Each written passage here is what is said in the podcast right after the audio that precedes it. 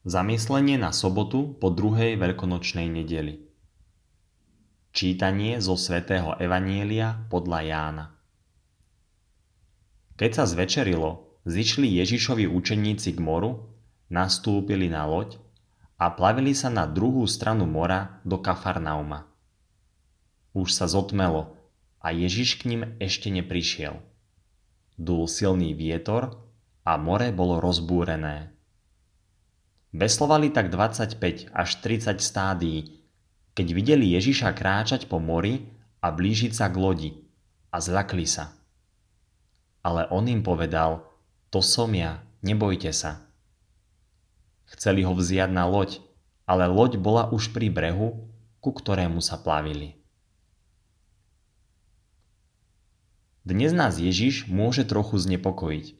Boli sme zvyknutí na vykupiteľa, ktorý pozorný voči všetkým druhom ľudskej biedy neváha siahnuť po svojej božskej moci. Aj v písme sa práve nachádzame bezprostredne po rozmnožení chleba a rýb, keď pán Ježiš nasítil veľký a hladný zástup. Teraz nás však zneistuje zázrakom kráčania po vode, ktorým akoby sa chcel predvádzať pred učeníkmi. Tak to však nie je.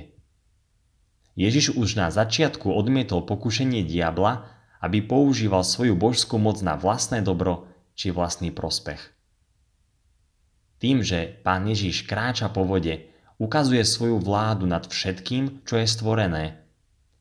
Obrazne možno tiež vidieť jeho nadvládu aj nad zlým, ktorého práve predstavuje temné a rozbúrené more.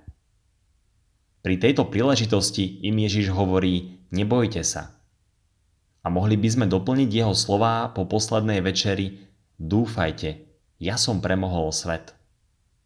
Napokon to isté povedal pán Ježiš ženám v to veľkonočné ráno, keď vstal z hrobu. Nebojte sa. Prostredníctvom následného svedectva apoštolov si uvedomujeme Ježišovo víťazstvo nad nepriateľmi, hriechom aj smrťou. Preto dnes jeho slová znejú v našom srdci s osobitnou silou, pretože sú to slova niekoho, kto žije. Tieto isté slova, ktoré Ježiš adresoval Petrovi a Apoštolom, zopakoval aj svätý Ján Pavol II ako pápež na začiatku svojho pontifikátu Nebojte sa. Bola to výzva otvoriť svoje srdce, svoje celé bytie vykupiteľovi, aby sme sa spolu s ním nebáli čeliť útokom Kristových nepriateľov. Priatelia, prajem vám krásny a požehnaný deň.